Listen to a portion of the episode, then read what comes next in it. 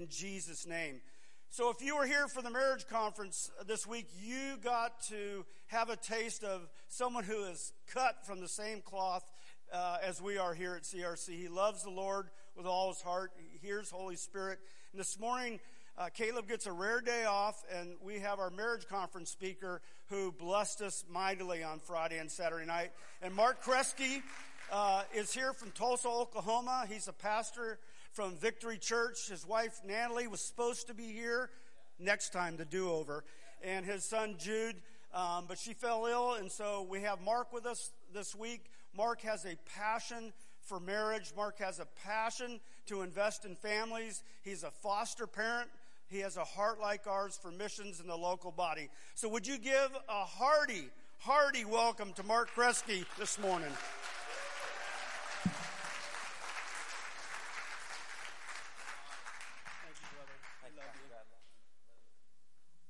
Come on, how you doing, church? You doing good this morning?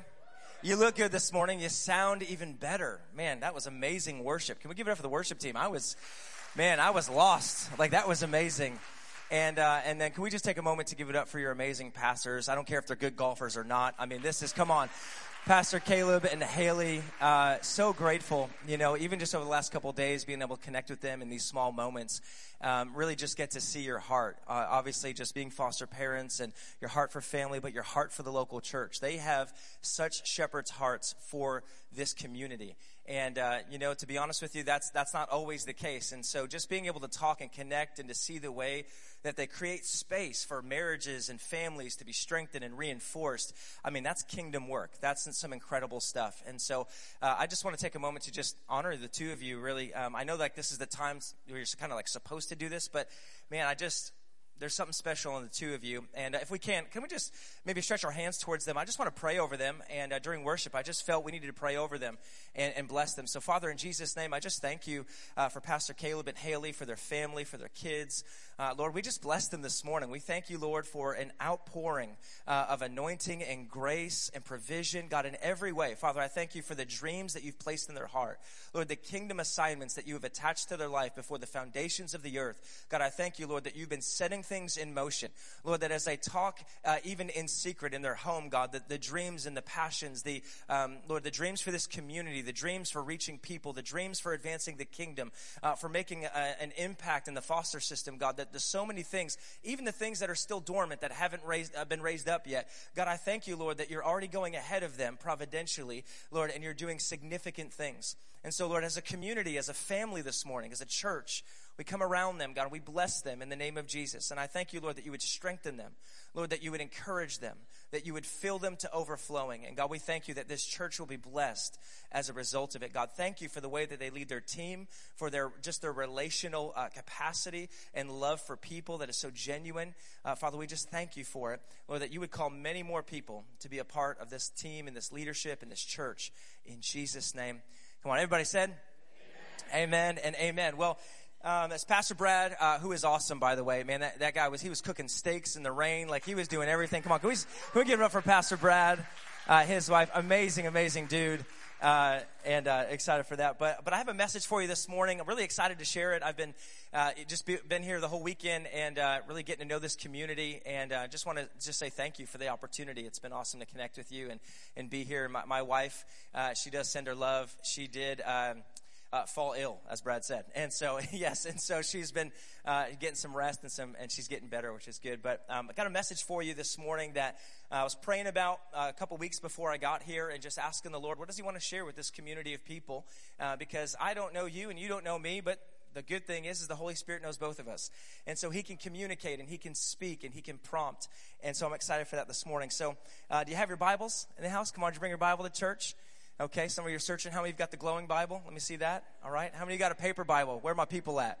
Come on. I got a little bit of both. I try to, you know, connecting. Okay. Uh, so good. So we're going to talk this morning about the secret to satisfied. The secret to satisfied that we see uh, in Scripture. And there's this great passage uh, in Philippians chapter 4 where the Apostle Paul is writing to the church. In fact, he's writing a thank you letter.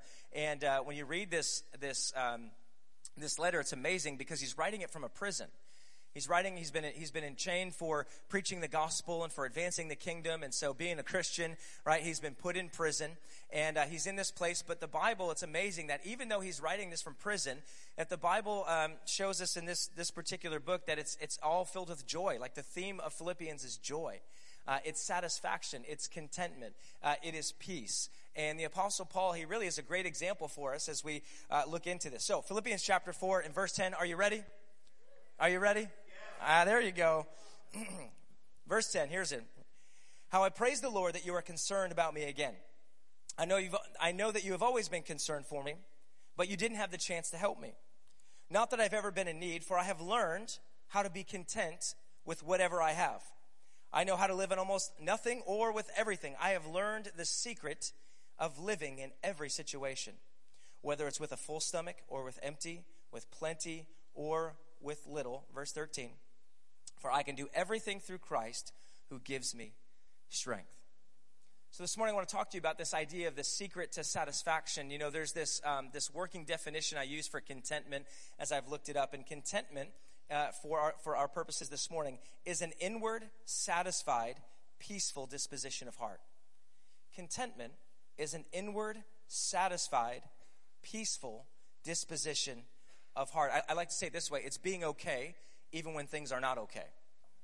It's being okay even when your circumstances are not okay. And I, I, just, I could probably say this is that something, this is something we all want.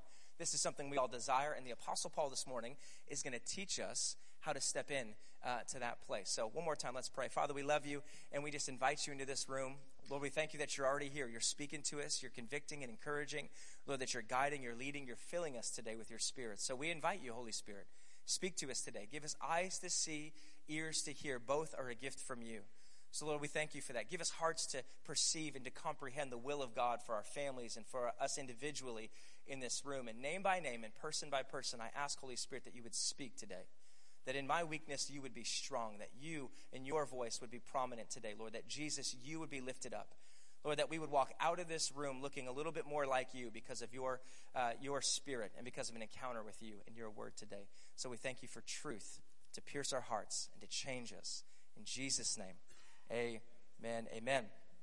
Uh, you know, when I first, uh, so um, as I said, I, I, actually live in Oklahoma now. I live in Tulsa, Oklahoma, but I'm originally from Scranton, Pennsylvania. And here's what's been so awesome is I'm finally getting some cheers for Pennsylvania. I've been living in the Midwest. There are no license plates of Pennsylvania. Are there any Pennsylvanians like in the house? Oh wow, this is amazing! I've, this is family.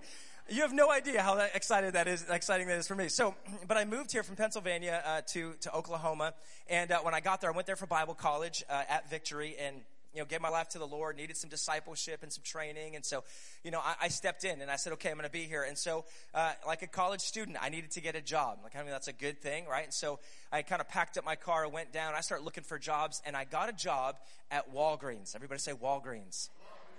Yeah, I was exciting.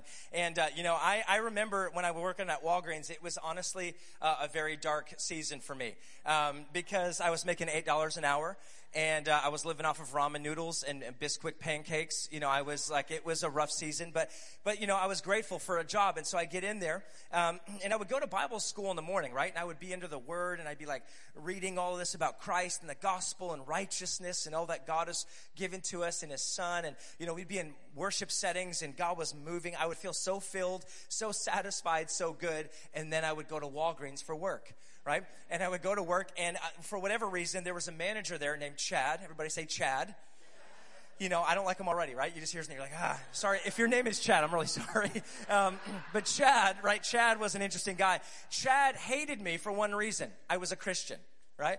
And I was a new Christian. Like I had just like really stepped into the faith, and this guy was like wanting to like um, have arguments and debates with me about Job. I was like, bro, I'm trying to figure out the Jesus thing. Like I'm not Job. Who's Job, right? Like I just was like, and and he just was like, you know, and he was just going off, and he just let me have it every day. So I would like I would leave school content and satisfied and filled and joyful and happy, and I would go into Walgreens and I would go, and this guy was just letting me have it, right? While I was like straightening like you know the ramen noodles and the pancakes and all the different things, straightening my shelves and working the register. And I'm just going to be honest with you, it had a way of sapping my satisfaction. It had a way of pulling the contentment right out of my soul, right? Like it was not a fun season. Uh, on top of that, there was one particular day I was working the register and I was up front, and I hear some commotion in the back, right? We have a pharmacy back there, and there's some commotion. And I just hear some yelling. I hear some people raising their voice. I see, some, you know, there's a little bit of drama taking place. And apparently there was an individual who was trying to get some prescription medication that didn't have a prescription for. Uh, and this is the type of medicine you want a prescription for. And so he goes back there and he's talking to the pharmacy and he starts raising his voice. And finally, they're like, listen, sir, you have got to go. You cannot be here anymore. So he storms out, and I was like, wow, thank, thank God that's over. And, um, the next thing I know, we get a phone call right at the front at the front register. You know, so I pick up the phone and I was like, "This is Mark. Thank you for calling Walgreens. How may I help you?" And uh, and it's the pharmacy tech who is in the back having this argument with the man. She said, Mark, Mark, thank God that you answered the phone. She said, I just went out to my car. I was leaving for my shift. And she said, You know the man that was screaming and yelling inside there? I said, Yeah. She's like, He just went into his car. I saw him grab a gun and he is walking back into the store. And I was like, and so immediately, like, whoa, like some panic. And I look up, and I kid you not, the man is standing directly in front of me. And I was like, okay. I was like, awesome. So I, so I'm like trying to speak in code. I'm not really good at it, but I was like, so I was like, okay, Sarah, can you call mom and dad and tell them what's going on? She goes, what? I go, can you call mom and dad, my authorities, and tell them what's going on? And she goes, Oh, the cops, the cops, the cops. And I was just like, Oh my goodness. So thank you for calling Walgreens. I hang up the phone. And, and I look up and I just, and I just, I look at this guy, you know, I'm terrified. He's freaked out. And I'm just like, Hey, how's your day going? Ooh, bad question, you know? And I was like, and he's just like, It's not good. And I was like, Me either. So he starts like, he's making me nervous. I'm just, so I do what any good charismatic kid would do, and I just start speaking in tongues, like right there at register one. And I'm just like going off. If you don't know what that is, we'll talk after. But we're like, you know, and we're, we're, I'm just going off in tongues. And so now, now he's not just angry, he's freaked out. I'm freaked out. This is not a good combination. And so he starts pacing, you know, back and forth. And the next thing I know, you know, those doors in Walgreens, like the, they like open up as you get maybe not that dramatic, but the doors, they open up. And as this man is walking in front of the doors, uh, uh, just cops just, whoa, I mean, just tackle this guy, right? Right? Tackle him to the floor. And it's just like this dramatic, crazy moment. And uh, here's the crazy thing is that they actually never found a gun. Like that was the, I think my prayer actually, I don't know, as I was praying in the spirit, maybe that's what, you know, took care of it. Um, I, I don't say this. I remember thinking to myself, why do I work at Walgreens like that day? man, but it had, I don't say, I would go to work and it had a way of just stealing contentment, stealing satisfaction uh, from my life. And I think we all kind of have a Walgreens type of season or situation, right? Everybody say Walgreens. Right? Don't you have that kind of stuff? Maybe it's a relationship for you. Maybe it's a season, a job. There's like that thing, right? Uh, maybe it's just kind of life in general, the, the ebbs and flows, the ups and the downs. Like we find ourselves in this place where it's hard to be okay, even when things are not okay. Like maybe you feel a little bit behind in life, or maybe you're experiencing some things that you didn't see coming or you didn't expect, right? And, and, sometimes what happens is that we fall into this trap. We fall into this trap of like, I can be peaceful, right, when there are no problems. I can be satisfied in the perfect season.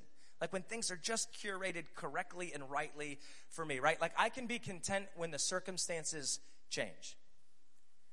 And that's a tension I think that we face, right? Like I, don't know how to be okay even when things are not okay. And, and the reality is, is that it's not really working for our society. I actually read this in the American Psychological Association.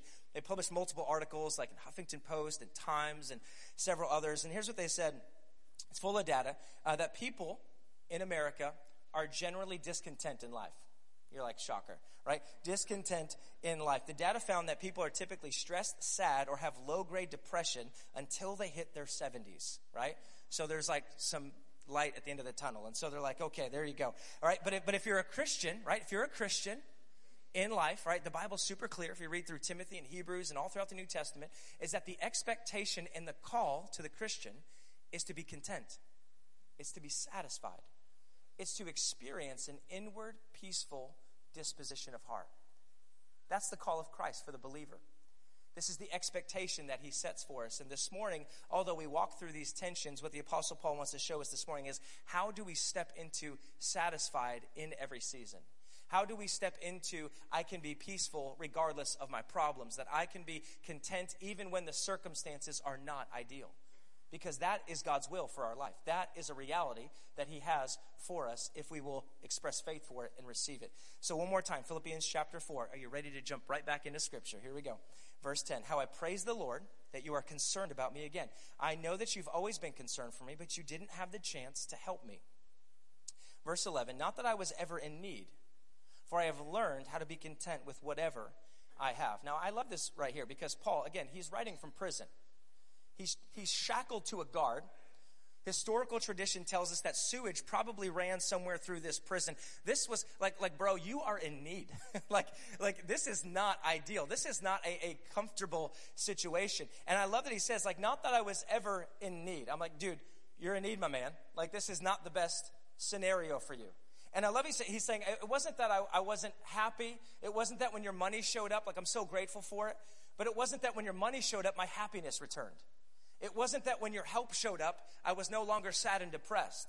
He was saying, I have learned whether it's plenty or little, no matter what the situation is, I have learned this secret of being content and being satisfied. In verse 12, he says, I know how to live on almost nothing or with everything. I have learned the secret of living in every situation, full stomach or empty, with plenty or with little. And here's what I love is that this isn't hypothetical for Paul right? If you know anything about the Apostle Paul, that he was the Pharisee of Pharisees. Like this was the man who came from education, who came from status. This man had money. Like he knew what it was to not go without. He knew what it was to be like at the top of his game, to be the successful person that people want to be like. And he says, I've been there. But at the same time, he gives his life to Jesus, and Jesus calls him on this mission. And on this mission of preaching and teaching and proclaiming the gospel as he should boldly, he is imprisoned and he is beaten and he is whipped and he is stoned and he is mocked, right? And he knows what it is to go without everything in his life as well. And so he's saying, This isn't hypothetical for me. I've been at the top and I've been at the bottom. And no matter where I find myself, I feel an inward, peaceful, satisfied disposition because of who I'm connected to. I love this in verse 13. Here's what he says For I can do everything through Christ who gives me strength. Now, you probably read that a million times in your life. You may have. Maybe you're new to this, right? How many of you have that tattoo, right? I could do everything through Christ who gives me strength, right? And he's saying, This is the secret. It's being connected to this man. It's being connected to the Son of God. It's by trusting in him that I'm finding something that is not found within myself. It's because I'm connected to a source of another person. I love this. So, point one, if you're taking notes, is this is that contentment comes from trusting Christ.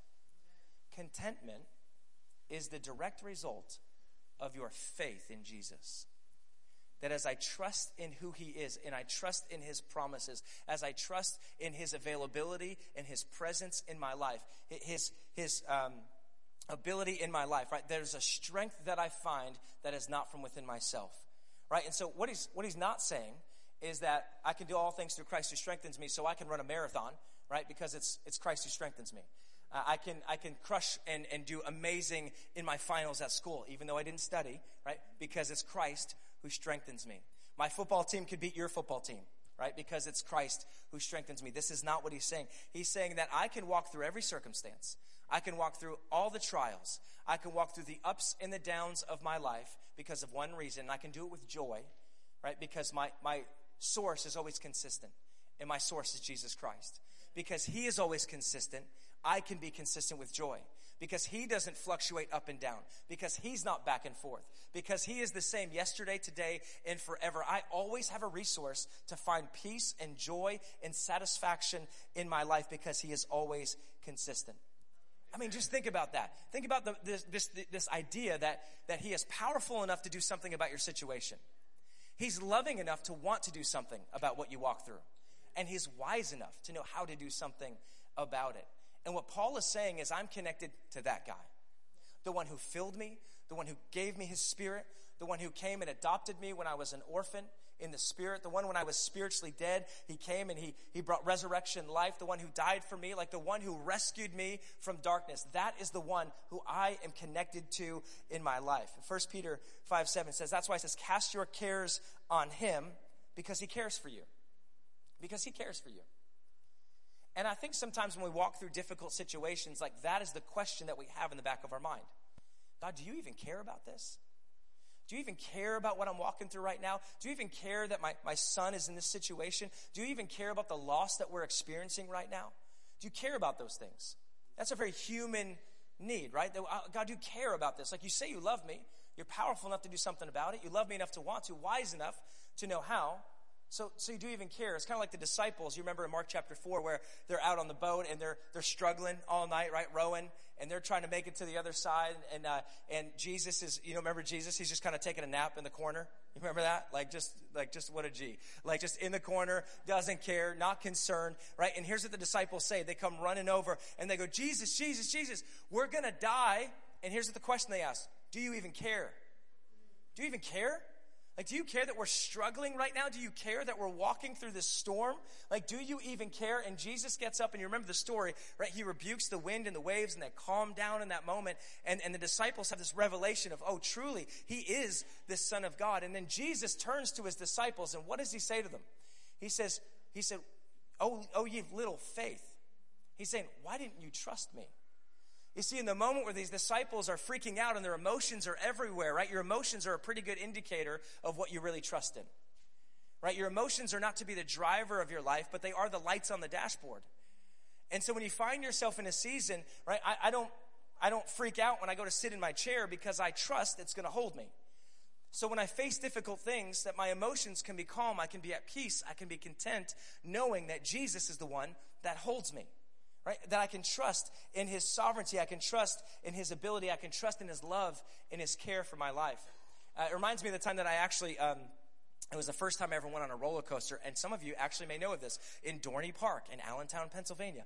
And uh, we went on a roller coaster for the first time when I was seven years old, uh, and it was a roller coaster called Steel Force. And oh my goodness, I had never been on a roller coaster before. Uh, I didn't actually know I was terrified of heights at the time, and um, but I am. And so, um, talk about contentment. And I remember I was seven years old, and I have two very loving brothers, right? Uh, older, loving, incredible brothers. And they said, "Mark, let's jump on a roller coaster together." I said, "Great idea." And so my dad said, "Hey, I'm going to come along with you." And so my two brothers, Jim and Chris, they get in front, and uh, my my dad and I are sitting in there together.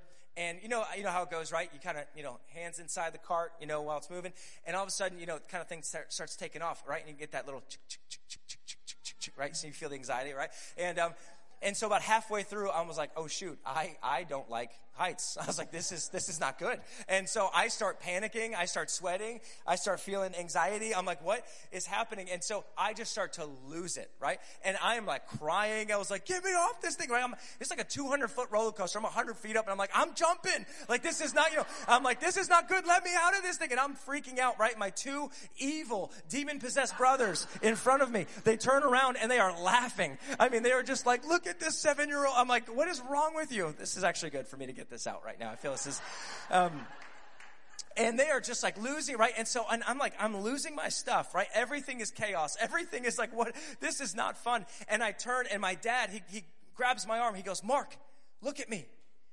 I go, what? And I look at him, and he goes, Hey, I love you. And I was like, okay. And he goes, and trust me, I'm going to take care of you. I'm not going to let anything happen to you.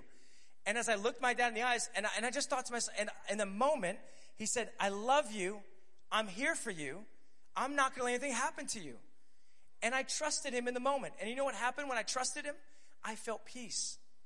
It was wild. In the moment that I went from anxious and freaked out and dissatisfied and all the things of chaos happening internally, in the moment that I looked my dad in the eyes and he said, You can trust me because I love you. And this man, from the very beginning, who has provided for me, who has protected me, who has nurtured me, who has shown up for me, who has proved again and again and again that he is a faithful father in my life. I trusted him in a moment. And as I trusted him, peace was the result. And then we were like, ah, and I was like, you liar. You know, we went down the thing and I was like, no, I was kidding. I didn't say that. Um, but, but, but this is the result. And this is what he's trying to say. He's saying, as you trust in your heavenly Father, the one who loves you, the one who's called you, the one who has filled you with a glorious hope. That's what Romans 15 13 says, right? It says, like, like God, the source of all hope, will fill you with peace and with joy as you trust in him. That the Holy Spirit will cause you to overflow with hope as you connect in your union and your faith in Him. It was why Jesus said, when they said, Don't you even care? He said, Hey, why don't you trust me? Why don't you have faith in me? The one who holds your life together, that he holds the whole world in his hands, but does he hold my world in his hands? Like that's the question that sometimes, and so if you want contentment, if you want peace, satisfaction, really it comes down to a question do I trust Jesus with my life or not? And he calls us to this place of living in that way. Peace is not the absence of problems, peace is the presence of Jesus in the middle of the problems. And so, even when we face loss, even when we, we run into situations that we didn't expect, even when we walk through difficulties in our life, we don't have to lose joy. We don't have to lose peace because our source is consistent, and that source is Jesus Christ. Number two is that thankfulness creates contentment. You guys with me this morning? Thankfulness creates contentment. Again, Paul is writing a thank you note. He's sitting in a very dark moment, he's chained to a guard, really bad situation, and he chooses thankfulness and that thankfulness actually creates contentment. I actually think it's cyclical. Create, I think that there's a, a contentment that creates thankfulness in your life, and then thankfulness begins to reinforce the contentment in your life as well. But choosing thankfulness uh, in your life. And I, I, think it's amazing, right? And I just, uh, we could tell on all of us this morning how easy it is for us to be ungrateful. Have you ever just thought about that in your life? Like, it can be really easy for me to shift from gratitude into being a very ungrateful person. And, you know, I actually, I went through, I came across this Twitter feed uh, a couple years back, and it was called Celebs Complain. And uh, I'm, I'm, actually going to talk about this a little bit today. I'm going to preach for you from Celebs Complain. And, um, Twitter feed, and I just actually thought to myself, you know how there's just certain people in your life where you hear them being ungrateful, right? No gratitude. And I'm like, bro, what do you have to be ungrateful for? You are rich. I was like, you have status, right? You have notoriety, right? You have all the comforts you could ever want, right? You spend time on a yacht. Like, like, man, like, what are you complaining about? Have you ever thought that before? There's people that you're connected to, okay? Don't look at them now, but, right? Like, they're there. And, right? And so, and they're just complaining all the time. And it's funny, we justify our own, uh, you know, um, ungrateful spirit at times, right? Because, like, well, I have some things to be ungrateful for, not them right? And so sometimes we could look at, you know, the rich and the famous. We could look at celebrities and we go, man, they got really nothing to complain about, right? So let me read a few of these for you. Uh, number one is, I'm going to try to keep the names out of them, but number one, bored selfie on my yacht because the jetpack isn't working. Lame. Really? Okay. Number two, my grandmother, my grandmother is making me take out the trash. I'm rich. I'm out. Amazing. That was actually 50 cent. I'll, I'll give you that one. Yeah. Uh, I hate Christmas because everything is closed. Who says that? Uh, I need excitement in my life. I'm so bored, I am losing my mind. Last one here. I hate when they put olives in salads and still have pits in them. So gross. Like I want to dig around in my mouth for that.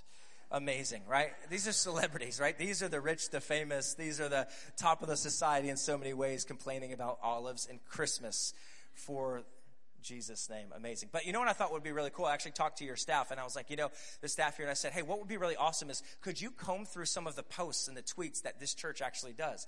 And could we see where there's been like ungrateful kind of weird posts like that? And can we gather some of those and put them on the screen? So go ahead, just turn your attention to the screen.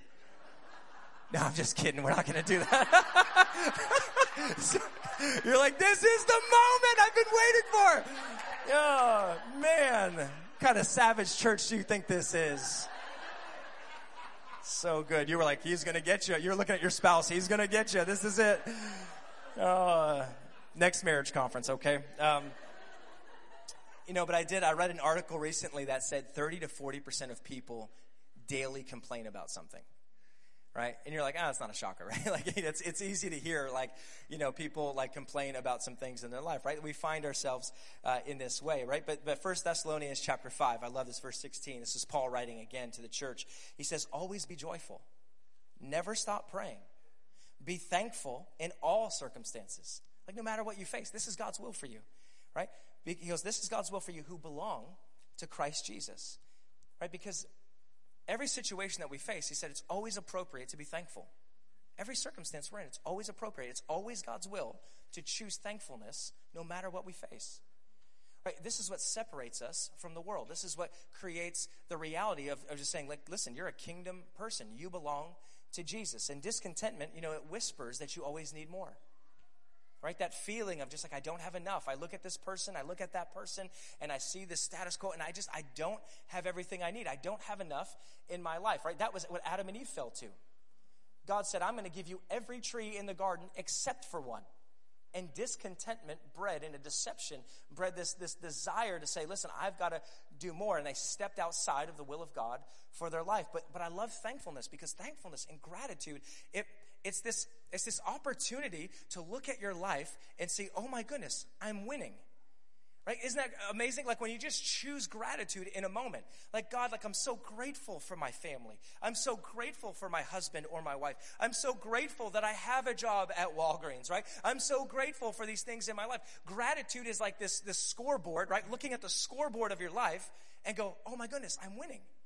Like, I know that there's things I don't have. I know there's unfulfilled desires. I know I'm walking through a painful situation. But when I choose gratitude in a moment, the discipline of gratitude, I actually remind my soul that I have a great life and that God is moving in my life. And here's what he says is you can always be grateful even if you have the worst of the worst life for one reason. You belong to Jesus. Amen. What a beautiful revelation. Right? Because he said, listen, each of us were born disconnected from God. We were born spiritually dead. And he said, But God loved you, and he chose you, and he came after you, and he rescued you. And he loved you so much that he sent his one and his only son. For God so loved the world that he sent Jesus, that whoever believes in him would not perish but have eternal life and his son, he let him go to a cross and to die and to be pierced for our wounds and to be whipped and to be beaten and to be murdered on a cross. And he, he willingly laid his life down for you and for me, for all of creation, because he loved us so much. And the moment that we express faith in Jesus, we are resurrected on the inside. The old is gone and the new has come. There is a brand new life that is available for us. And he says, and you have been given access to that. And now you have the hope of heaven. Not only does heaven get into you right here and right now, and you have kingdom assignments and things that God's called you to, but my goodness, you are going to pass from this life and you are going to step into glory. So no matter what you face in the temporary, right, we can be grateful for the eternal. He's saying God has given you a, a reason, a trump card in every season to be grateful and to be thankful because of what Jesus has done for you. This is his will. Last but not least is be satisfied, but don't settle. Be satisfied, but don't settle. You know, it, it's amazing that did you know that you can actually live with unfulfilled desires, but still be content? I feel like this is the secret that Paul knew. Like I could actually have unfulfilled desires in my life. I could have things in my life that, that God hasn't, I felt maybe he hasn't answered that prayer yet. Maybe that promotion hasn't come yet. Maybe that family member isn't saved yet. Like maybe there's something in your life that that is still you're longing for, but it's not that you have to find this thing to come to fruition in order to have your peace. And that's what he's trying to say is that I could have peace no matter the situation, even when I'm praying for something, even when I'm contending for something. I can have unfulfilled desires and still have peace and contentment in my life. Matthew 7 7, I love this. It says, Keep on asking, and you'll receive what you ask for. Keep on seeking, and you will find. Keep on knocking, and the door will be open to you. For everyone who asks receives, everyone who seeks finds, and to everyone who knocks, the door will be opened. You parents, if your children ask for a loaf of bread, do you give them a stone instead? Or if they ask for a fish, do you give them a snake? Of course not. So if you sinful people or imperfect people, if you know how to give good gifts to your children, how much more will your heavenly Father give good gifts to those who ask of him? I just want to end real quick with just a story, um, personal story. I, um, you know, my wife and I, we got married. Uh, we've married almost like 10 and a half years. You know, the, the halves count to me. The point fives, they matter, right? right? Every month counts. That's good.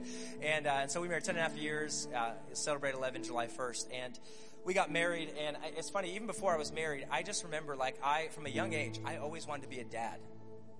I don't know if that's normal for kids or not, but I just remember when people were like, "What do you want to be when you grow up?" And I was like, "A dad." You know, they're like, "All right, that's weird," and uh, but but I just did. I just I remember always wanting to be a father like the youngest of ages. At least one, at one point, right before I met Christ, I actually wanted to be a dad but not get married. Right? We worked it out. Like it all got. It's all right. Good. It's all good. But um, but I wanted to be a dad, like from the youngest age, right? And so my wife and I, we get married, and uh, you know, we kind of do the whole family planning thing. We're like, all right, we're gonna wait one year, right? And after one year, okay, then we're gonna like start moving towards, you know, this uh, this kind of family building kind of thing. So we do the first year. We're in ministry. You know, we're serving in the young adult ministry, all that kind of stuff in our college at the time And uh, so, okay, one year comes, okay, now we're going to start building a family and we're going to try for a kid. And so, you know, we start trying for a kid, right? And we're, it's amazing. The whole time we're serving, but this was like a desire of the heart. And, and we're, we're like, we're trying for a whole year and like, we're not getting pregnant. And we're like, man, a whole year. Okay, wow. Okay, well, so two years in, right? So we start, you know, trying for a kid, and we're two years in, and still there's no kid, and right? And then three years in, we're trying, and we're like, man, like something just seems to be off. But, but you know, we're going to continue to serve our community. Like right now, like I, I listen, we're going to choose satisfaction. This is such a desire of my heart, but I'm going to choose contentment. I'm going to be grateful for the opportunities we have in front of us, and we're going to trust God with this thing. And so, three years in, right? No kid. Four years in, no kid. Five years in, no kid, right? Like, and it's just, and, and it's a season for us that is still hard. It's hard because from the, from the youngest, I just wanted to be a dad. I wanted to be a father. And I'm like, God, I just don't know. Like, are we going to have kids in our life? And I would, I would continually lay this before God. We would go on mission trips and we would serve our community and we would disciple young adults and we would preach the gospel and we did all the things that God called us to do because we chose to be satisfied, but we are not going to settle. We're satisfied because God is our sufficiency, because His grace is sufficient, that in our weaknesses He is strong, because He fills us with glory and peace and joy and righteousness in the Holy Spirit. Like we're gonna, we're gonna anchor ourselves into this relationship with Jesus. And in the moments where we're, we're emotional, in the moments where we're hurting, right, that the grace of God rushes into those moments. And just sensing the satisfaction of Jesus, no matter what unfulfilled desires are happening in our life five years in, six years in, this is happening. And so, but man, the whole time, I mean, I'd be at a conference, I'd be at a marriage thing. Man, we would be out, strangers. I would pray with strangers in a restaurant. They'd be like, what can we pray with you about? I was like, I want a baby. And they were like, okay. Um, like, we don't know you, but all right, let's pray. And, um, and so we would pray, right? So we would be, we would be satisfied, but we did not stop contending. We would be satisfied, but we said, but God, we're going to keep coming to you about this. And we started asking God, what is your will? What is it that you desire for us, right? So we're five and a half years in and we go, okay, maybe God's calling us to the place of adoption first because we knew we always wanted to adopt and, you know, foster care is a part of our reality. And so we said, man, like maybe that's what God's called us to. So we started taking steps towards that. We met with an adoption agency and we sat down and read all the stuff and started signing papers and taking steps and putting money down and, um, kind of this through this whole process. And I'll never forget December 21st. It was in 20, uh, 2016, December 21st. There were some traveling ministers that came to our church and preaching on a Wednesday night, and they had shared about how they adopted these twin little girls. And we said, Oh, wow, we're, we're going to adopt. We're going to adopt. Let's go talk to them. So afterwards, we go and we talk to them, and we're like, Hey, tell us your story, tell us your journey. We're actually about to adopt. And it was the weirdest thing. He just looks at me and goes, But do you want to have biological children? I was like, Yeah. Yeah, for sure. Like that's something we're praying about. It's been five years, but yeah, we're praying about that. He said, you know, I pray for people and they get pregnant. And I was like, that is that on your card? Like I don't like that's a weird, you know. And he goes, uh, and so you know, he's like, no, I'm telling you, when I pray for people, they get pregnant my wife and I. I said, okay, well, pray for us. So December 21st, he prays for us. It was awesome, right? And so, so I, I leave. I went to uh, I went to Africa for a few weeks, and I, I came back, and um, and so we're still we're about to kind of take the last step of our adoption journey, like put down a significant amount of money. And my wife and I are sitting at the kitchen table, uh, and all of a sudden, um, my wife goes out to check something from the front porch, and there's a note there with two little like baby shoes, like these little baby booties, these like little uh, blue ones. And there's a note there from one of our friends and says, "I just felt God tell me to give you these blue shoes uh, because God's going to give you a son, and He's calling you to not give up and contending. Don't stop asking. Don't stop seeking. Don't stop knocking at the door. Right? God wants to fulfill this desire in your heart. Love the heart for adoption, but God also says He wants to give you a biological biological child." And so my wife grabs it. She comes in. I'm like, what? Weird timing. Like, we're literally about to do this. And then all of a sudden she goes, oh. And I go, what? She goes, I think I should actually take a pregnancy test. And I was like, wait, what?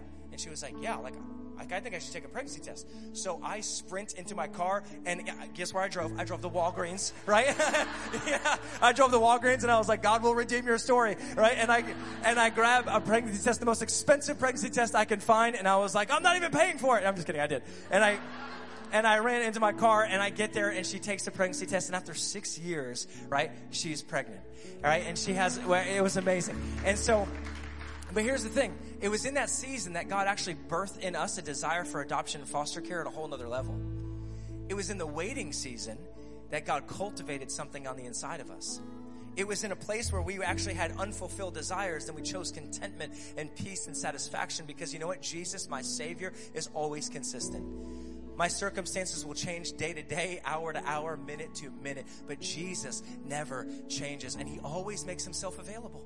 That the moment that you draw near, He draws near to you and He fills you with peace. He fills you with joy. He fills you with righteousness as you trust in Him and he cultivated something on the inside of us that we're a part of today. And I just kind of show you a little family picture. This we had a little boy, and uh, his name is Jude. I don't know if you can see him right there in the middle.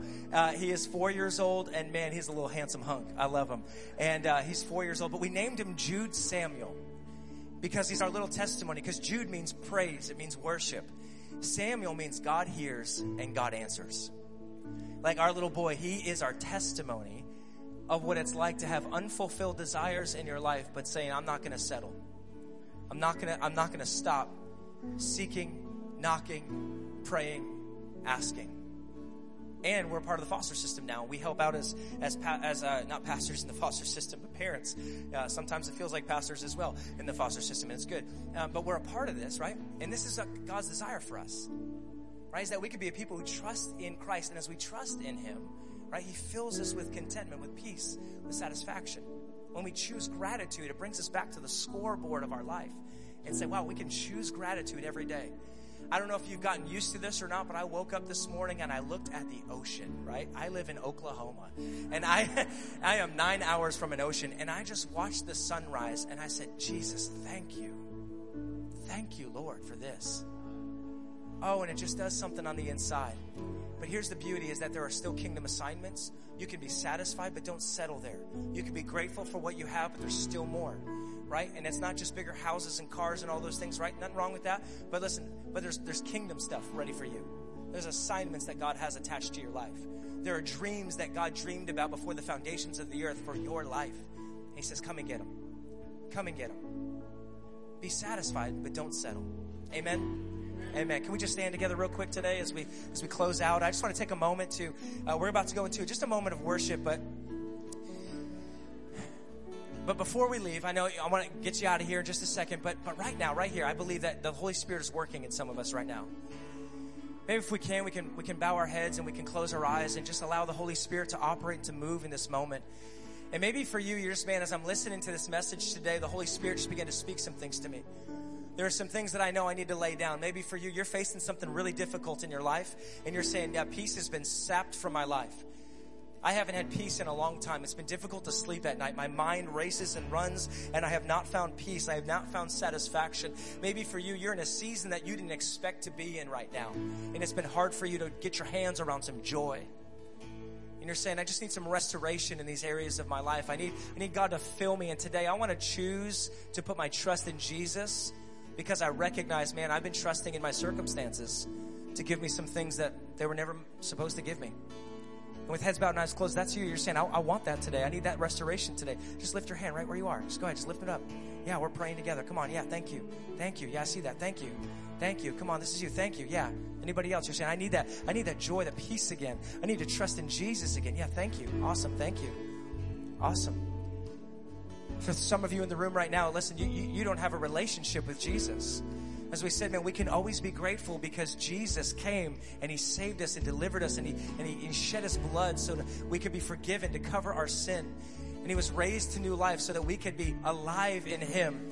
The Bible says that when you believe in your heart, when you confess with your mouth that Jesus is the Lord of your life, that you will be saved. So, with heads bowed and eyes closed, you're saying, I want to call on the name of Jesus today. I'm asking you to join a church or a religion. I'm asking you to start a fresh start in relationship with Jesus today. If that's you, just lift your hand right where you are so I know who I'm praying with. Okay, awesome. Yeah, thank you. Awesome. Thank you. Awesome.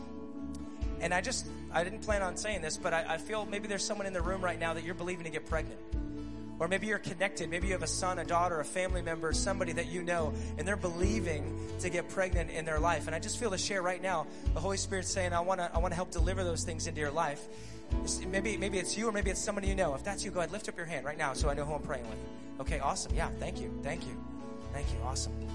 So here's what we're going to do. I'm, I'm going to pray for you, but then I'm going to release you as we worship to come down to the front and just receive prayer. We have prayer partners right here in the front that want to just believe with you. They want to connect with you. And that might be a scary step, but I'm telling you, as you step out, God's going to do something significant. He's called you to biblical community. So Father, in Jesus' name, I just bless this community. God, we thank you, Lord. You're moving, you're speaking, you're having your way. So God, we pray right now, salvation in this place. God, we thank you, Lord. We call on you today to fill our hearts and our lives in Jesus' name. Lord, I thank you for joy and for peace and for hope like never before. God, that they would walk out of these doors differently than they walked in because of trusting in Jesus and choosing gratitude, saying, I'm satisfied, but I will not settle right here in my season. There is more, and I need to lift the lid of my thinking and my perspective and trust God for the more that He has in my life. Lord, I thank you for those who are believing right now for, for pregnancy, God. We speak to wombs to be opened in the name of Jesus. God, anything that is uh, not aligned, Lord, anything that is off, God, we thank you for divine alignment in the name of Jesus. And I just prophesy right now, Lord, over those who have been barren, that you will have fruitful lives. Lord, that you will have children in the name of Jesus. We receive, we release our faith, and God, we thank you for it. Lord, I thank you even now. You're stirring, Lord, a heart for adoption and foster care in the lives and the hearts of other people. In the name of Jesus, God, we thank you. We say yes and amen to that. Lord, to saying yes to the gospel in Jesus' name. Come on, everybody said amen, amen. Come on, as we worship, I just want you to come down to the front, pray with those if you need them, and uh, but otherwise you are dismissed. Amen.